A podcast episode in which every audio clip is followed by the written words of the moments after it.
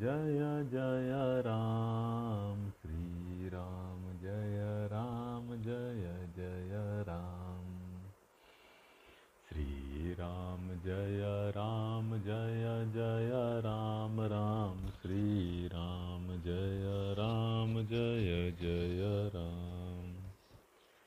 श्रीराम जय राम, जय जय राम। श्रीराम जय राम, जय जय राम। श्रीराम जय राम, जय जय राम राम श्रीराम जय राम, जय जय राम। श्रीराम जय राम, जय जय राम राम श्रीराम जय राम, जय जय राम। ओम श्री राम, जय राम, जय जय राम। आप सभी सत्संग प्रेमी भाई बहनों का इस नए पॉडकास्ट में स्वागत है। और हम लोग श्री रामचरित मानस का पाठ कर रहे हैं। बालकांड का पाठ कर रहे हैं। और निश्चित रूप से जीवन में हम क्या करते हैं उसका बड़ा महत्व है। आखिर ये जीवन है क्या? जीवन का एक दूसरा नाम है कि आप क्या करते हैं। क्योंकि जो करते हैं, जैसा करते हैं, वैसा ही फल जीवन में आना शुरू हो जाता है। आपके जीवन में फल मीठा है। तो आपने जीवन को मीठा करने का प्रयास किया है। और यदि फल खट्टे हैं तो निश्चित रूप से जो जीवन रूपी वृक्ष है, उसमें थोड़ा पानी आपने कम डाला है। तो कौन सा पानी हम डालें जीवन में कि जीवन में मीठे ही फल आए, सुंदर ही फल आए, आनंद ही हो शांति ही हो, प्रेम ही हो, स्वास्थ्य ही हो तो वह जो जीवन का पानी है, वह भक्ति है। ईश्वर के प्रति समर्पण, ईश्वर का गुणगान, ईश्वर का नाम लेना और अपना काम करते रहना। काम छोड़ना नहीं काम तो करना है, जो कर्तव्य है जो कर्म है, जो धर्म है, उसको तो निभाना है। घर में है या परिवार में है, समाज में है, ऑफ़िस में है, वो तो करना ही है। लेकिन उस करने के साथ ईश्वर का स्मरण बना रहे। आपने नट को देखा होगा, एक सर्कस वाला जो व्यक्ति होता है, रस्सी पे चलता है। रस्सी पे चलता है और हंसता भी है, हाथ भी हिलाता है। मुस्कुराता भी है, गाना भी गाता है, आपसे पैसा भी मांग लेता है। वो सब करते हुए भी उसका एक ध्यान रस्सी पे और पैर पे होता है, सब कुछ करते हुए भी। सतत एक उसकी सजगता, सब काम करने के बावजूद रस्सी पे होती है, नहीं तो रस्सी से गिर जाएगा। कुछ ऐसा ही भक्ति है। कि सब आप करते रहिए, लेकिन एक ईश्वर का स्मरण उसी प्रकार करते रहिए, जैसे एक नट, एक सर्कस वाला उस रस्सी को नहीं भूलता जब तक वो चलता है। इसीलिए वो रस्सी पे चल भी पाता है, क्योंकि रस्सी को भूलता नहीं। आप भी जीवन में ठीक से चल पाएँगे, बुराइयों से बच पाएँगे, पापों से बच पाएँगे, यदि आप ईश्वर का स्मरण करते रहें, जीवन में चलते जीवन तो चलेगा, चलना ही पड़ेगा। जीवन मिला है, भाग नहीं सकते, कहाँ भागिएगा?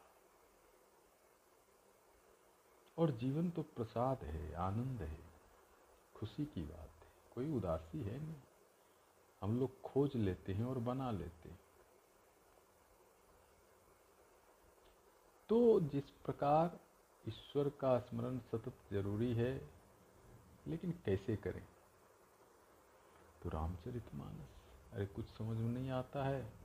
तो तुलसीदास जी ने अद्भुत ग्रंथ रच दिया, इसको खोलिए, पाँच दोहा पढ़ लीजिए।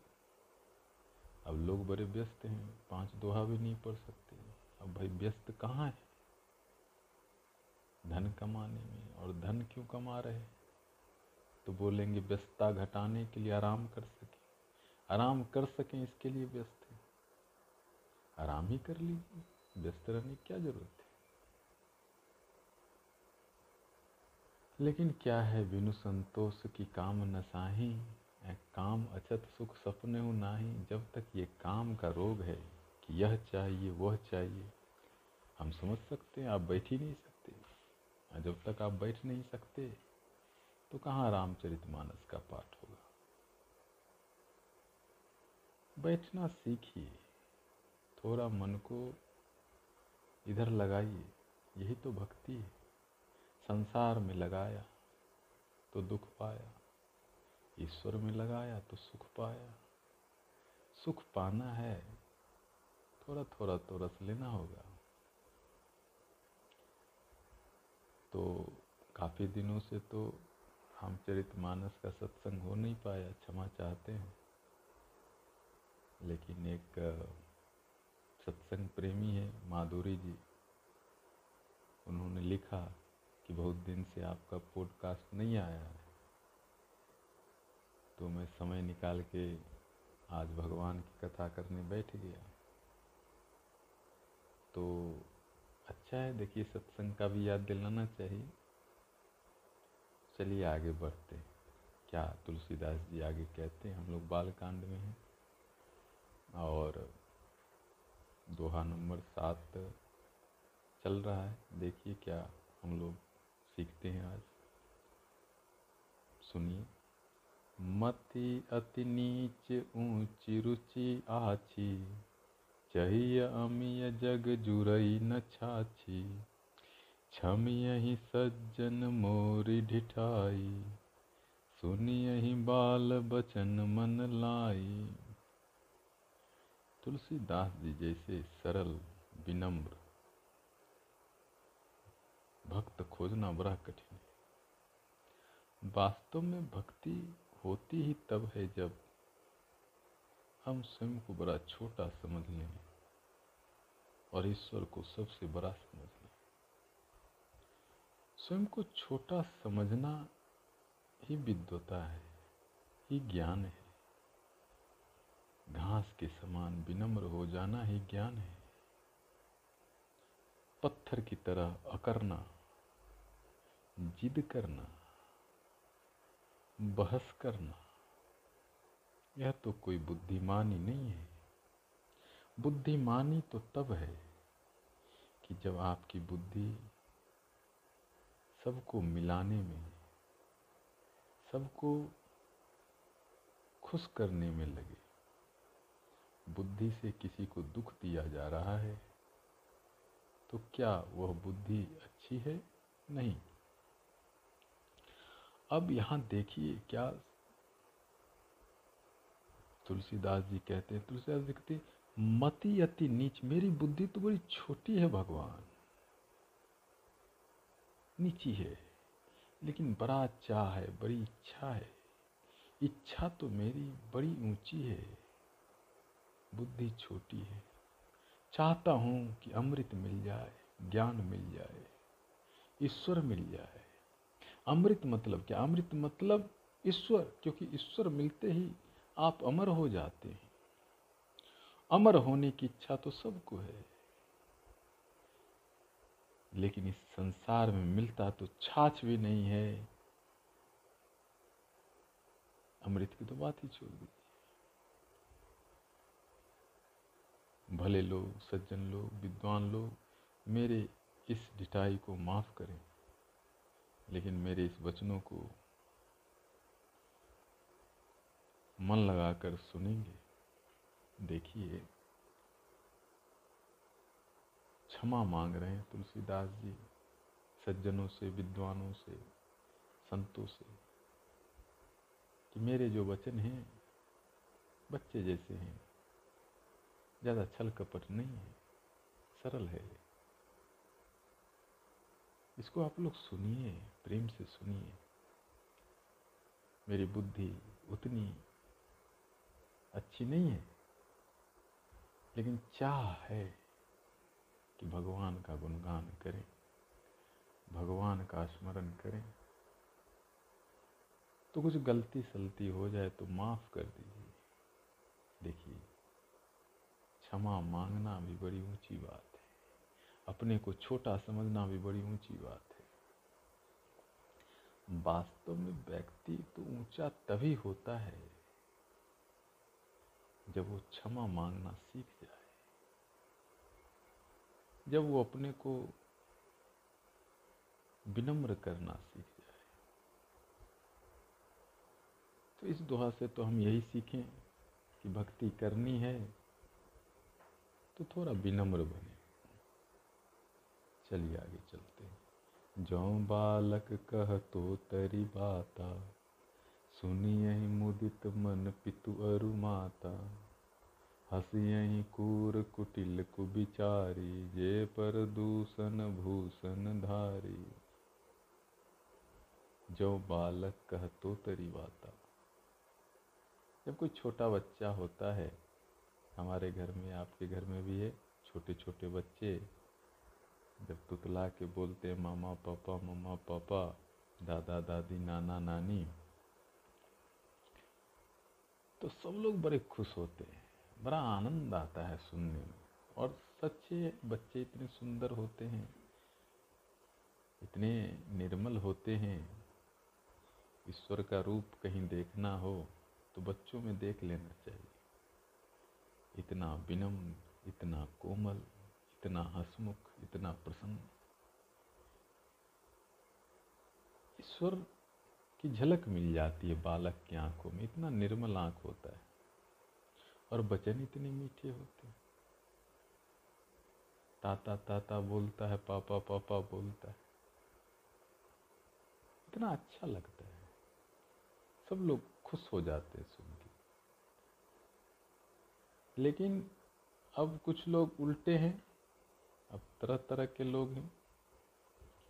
उनको तो दूसरे के जो दोष होते हैं, वही अच्छे लगते हैं, उसी पे हँसते हैं।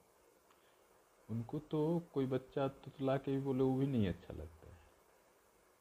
अजीब अजीब लोग हैं भाई, क्या करिए? तो ऐसे लोगों से तो बचना ही ठीक है, जिनको कुछ अच्छा ही नहीं लगता। जिनको दोष अच्छा लगता है, ऐसे विचार वाले लोगों से हम जितना दूर रहें, उतना ही अच्छा है। बाकी तो अच्छे वचन सबको अच्छे लगने चाहिए। लेकिन कुछ लोगों को अच्छे वचन भी अच्छे नहीं लगते। तो उन लोगों से बचना ही श्रेष्ठ है। जीवन को बचाना ही श्रेष्ठ है। निज कवित के ही लाग ननी का सरस हो अथवा अति फीका, जे पर भनित सुनत हर साही, ते बर पुरुष बहुत जग नाही। एक तो है कि अपना दही किसको खट्टा लगता है? हम कुछ भी करते हैं, कविता लिखें, पेंटिंग करें, नाच करें, कुछ भी करें। हम लोग बड़े अपने मुँह, क्या बोलते हैं? बड़े मुँह मियाँ मिट्ठू हैं। अपनी बड़ाई सुनना चाहते हैं और करना चाहते हैं कि मैं मैं मैं ऐसा। अच्छा बोलते भी हैं, चाहते हैं कि दस लोग और भी बोले, बताए कि मैं कौन हूँ? मैं ज्ञानी, मैं कवि, मैं श्रेष्ठ, मैं विद्वान। और कई बार तो ये भी लोग बताने आ जाते हैं कि लोग मुझे समझ नहीं पा रहे मैं कितना ज्ञानी सबको अपना अपना ढोल सुहाना लगता है। अब ढोल कैसा भी बज रहा हो, लेकिन सुहाना सबको लगता है अपना। यह अहंकार है। अहंकार कहता है, मैं श्रेष्ठ और भक्त कहता है, मैं तो कहीं नहीं लेकिन ऐसे भी लोग हैं जगत में, थोड़े हैं, कम हैं, जो दूसरे की कार्य कुशलता को देख के सुन के बड़े खुश होते हैं। दूसरे का सम्मान करते हैं। कभी किसी ने महर्षि रमन जी से पूछा कि महर्षि जी बताइए, दूसरे से कैसा व्यवहार करना चाहिए? महर्षि जी बोले, भाई दूसरा तो कोई है ही नहीं। सब अपना ही कितनी बड़ी बात है। जब यहाँ कोई दूसरा है ही नहीं तो हम क्यों उसमें दोष देखें? सब तो अपने हैं, सब वही ईश्वर की संतान, सब राम जी की संतान है। ये बात समझ में आ जाए, क्या हम किसी से घृणा कर पाएँगे, लड़ाई कर पाएँगे? सिया राम, मैं सब जग जानी, करो प्रणाम जोड़ी जुग पानी, तुलसीदास जी बोल, सब सीताराम सब कुछ सीताराम हाथ जोड़ के प्रणाम करो। देव, धनुष, गंधर्व, सब सीताराम। भाई जब सब सीताराम तो कैसे हम किसी में बुराई देख लें? कैसे किसी में दोष देख लें? ऐसे लोग थोड़े हैं, लेकिन हैं जो सबकी रचना को सुन के हर्षित होते, सबको देख के हर्षित होते। सब में उसी राम को देखते हैं, उसी ईश्वर को देखते हैं। कितनी बड़ी बात है। हम लोग को प्रयास करना चाहिए। हम लोग को तो अपने बच्चे का भी काम अच्छा नहीं लगता। आज ही एक माता जी मिली। बच्चा बहुत अच्छा है। बहुत विद्वान है। हम क्या बताएँ? इतना कम उम्र में इतनी अच्छी अच्छी बात करता है। लेकिन माता जी परेशान है। बोलती हैं, बेटा, पढ़ाई में कमज़ोर है। बड़ा मुश्किल है। अपने बेटे की रचना को भी सुन के लोग हर्षित नहीं हो पा रहे। अपने घर के लोगों की अच्छी इबादतों से लोग हर्षित नहीं हो पा रहे। खुश नहीं हो पा रहे। ये खुशी कहाँ खो गई भाई? क्यों नहीं खुश हो पाते आप? अपने घर के लोगों से भी खुश नहीं हो पाते। अपने बच्चों से भी आप खुश नहीं हो पाते। चाहे वो कितना ही अच्छा कर रहा हो, आपका लोभ लगा ही रहता है, और अच्छा करे। और अच्छा करे। अब इसका कोई अंत है? हमें खुश होना सीखना पड़ेगा। छोटी छोटी बातों में खुश होना चाहिए। उत्तम पुरुष। यदि अच्छा व्यक्ति बनना है अभी कुछ दिन पहले एक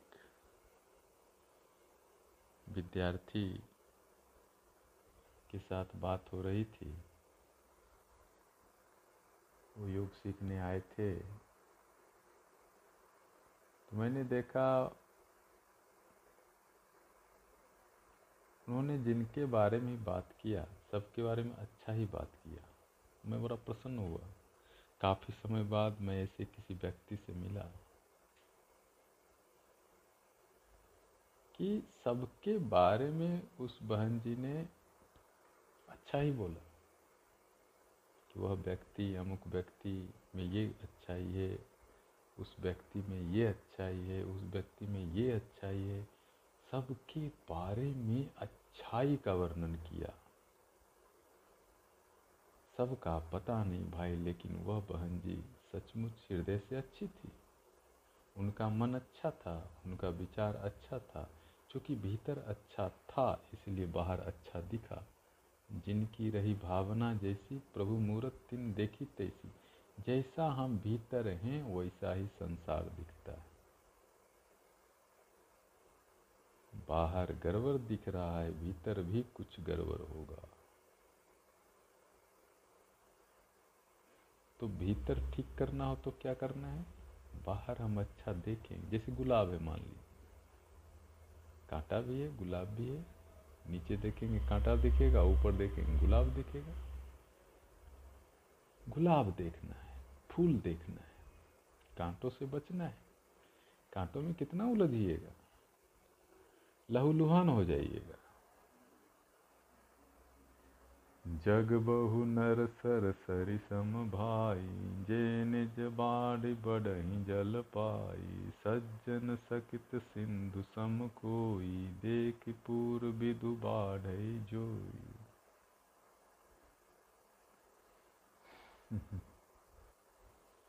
अब जो सज्जन लोग हैं, उनकी तुलना समुद्र से की गई है। और साधारण लोगों के बारे में भी बताया गया। दो तरह के लोग यहाँ बताए गए। एक सामान्य लोग और एक श्रेष्ठ लोग। और किसको श्रेष्ठ कहेंगे और किसको सामान्य कहेंगे, बड़ा अच्छा उदाहरण से समझाया गया। ज़्यादातर लोग जो होते हैं, वो नदी और तालाब की तरह होते हैं। आपने नदी देखा होगा, तालाब भी देखा होगा।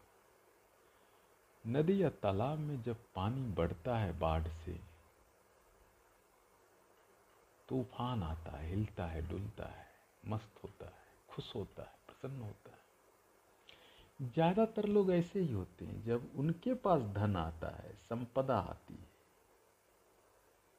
मोटर गाड़ी, नौकर, चाकर, धन, बैंक बैलेंस होता है तो वो खुश होते हैं, अथवा वो दुखी ही रहते वो अपनी खुशी से ही खुश होते हैं। दूसरे की खुशी से तो जल जाते हैं भुन जाते हैं।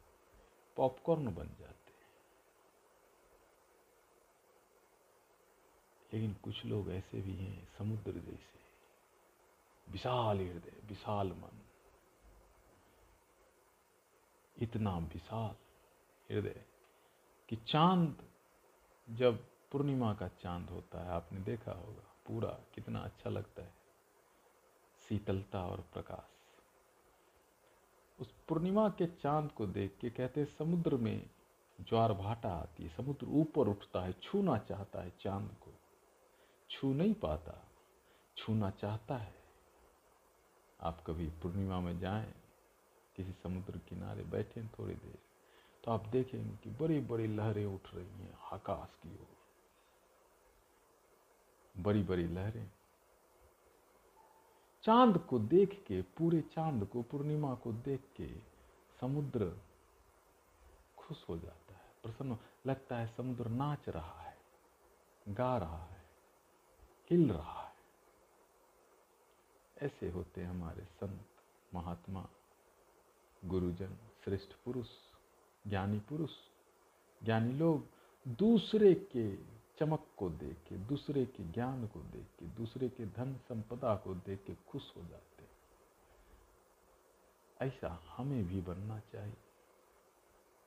कम से कम अपनों के लिए तो ज़रूर बने। आपका बच्चा है, कुछ भी अच्छा करता है, थोड़ी तारीफ़ करें आपके घर के लोग माता, पिता, पति, पत्नी, भाई, बहन, तारीफ़ करना सीखें, उनकी खुशी में सम्मिलित होना सीखें। कोई भी छोटा भी कुछ भी काम कर रहा है, उसको प्रोत्साहित करें। हमेशा डांटना, फटकारना और उसमें कमियाँ निकालना ठीक नहीं है। और सिर्फ़ अपना गुणगान करना भी ठीक नहीं कि मैंने किया, मैं करता था, मैं कर रहा हूँ। यदि आप अपनी ही बड़ाई करते रहते हैं फिर आपको कहाँ मिलेगा दूसरे में कोई? कि दूसरा भी कोई कुछ कर रहा है? हमें दूसरे का सम्मान देना सीखना होगा, आदर देना सीखना होगा, दूसरे को खुश करना सीखना होगा। स्वयं की खुशी से आप खुश नहीं हो सकते। आप अकेले नहीं रह सकते। खुशी तभी बढ़ती है जब हम दूसरे को खुश करने की कला सीख लेते।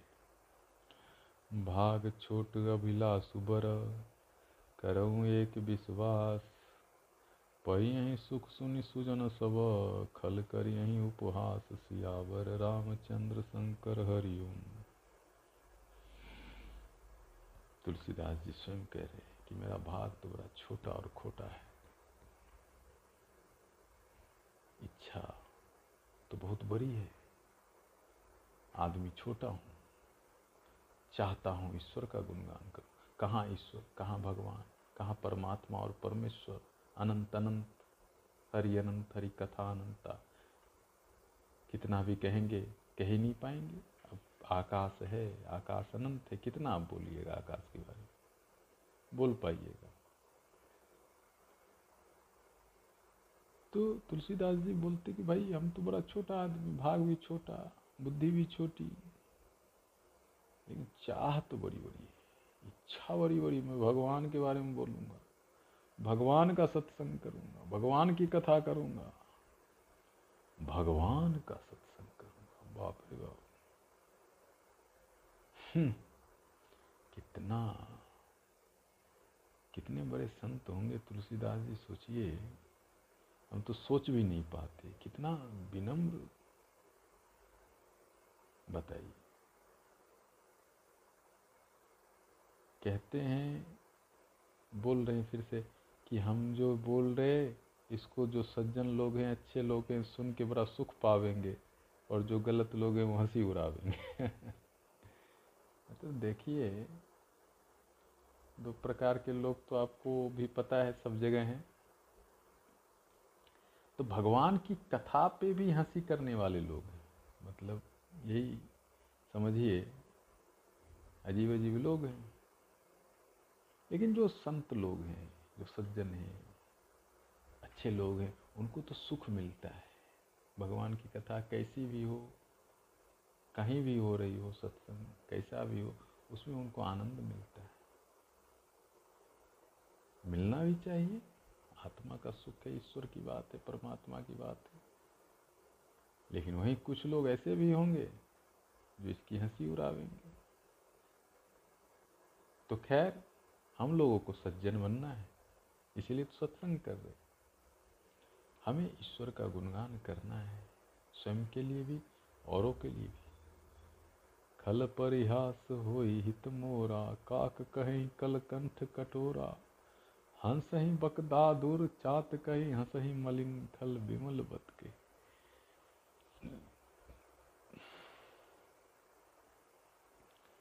लेकिन देखिए, कितनी बड़ी बात है। तुलसीदास जी कहते हैं कि दुष्ट लोग तो हंसेंगे मेरी कथा पे। लेकिन उस हंसने से भी मेरा हित होगा। कोयल मीठा बोलती है। बड़ी मीठी बोलती है। कुहू कुहू बोलती है। जब आम का मंजर आता है, कोयल भी काला कौआ भी काला। कौआ बोलता है, काँव काँव। लेकिन कौआ तो कोयल को कहता होगा, उसकी आवाज़ अच्छी नहीं है। क्योंकि तो कौआ की खुद की नहीं है। कोयल को भी बोलता होगा।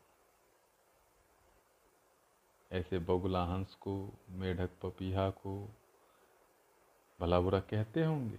अब पक्षी, पशु पक्षी की बात हम लोग नहीं जानते। यहाँ उदाहरण में कहा गया है। उदाहरण से ये समझाया गया है कि जो दुष्ट होते हैं जिनकी, जिनके मन में मैल होता है, वो तो सत्संग पे भी हँसते हैं, संतों की वाणी पे भी हँसते हैं। उनको लगता है कि सारा ज्ञान उन्हीं के पास है। ब्रह्मांड का सारा ज्ञान उनको हो गया है। सारे रहस्य ब्रह्मांड के उनको पते हैं। तो भाई जब इनको सब कुछ पता है तो हंसेंगे ही। लेकिन अब इसमें भी देखिए, तुलसीदास जी बोलते हैं, वो हंसे, उसमें भी मेरा हित ही होगा। कितना दया और करुणा और कितना प्रेम है सबके लिए उनके हृदय में। ये अद्भुत है। बहुत अद्भुत है। आज इतना ही करते हैं। कथा तो आपको पता ही है, बहुत है। धीरे धीरे हम लोग रामचरितमानस का पाठ आगे बढ़ाते जाएँगे। ताकि हमारे जीवन में भी थोड़ा बहुत भक्ति का रस आए, भगवान की कृपा हो, ईश्वर की कृपा हो, संत महात्माओं की कृपा हो, ताकि हमारा जीवन भी स्वस्थ हो, सुंदर हो, शांत हो, आनंदित और प्रसन्नता से भरपूर हो। वह संभव है। यदि हम सत्संग करते रहें तो निश्चित रूप से संभव है। तो करते रहेंगे, आप सुनते रहिए और हम बोलते रहेंगे चलता रहेगा। फिर मिलेंगे। श्री राम जय राम जय जय राम।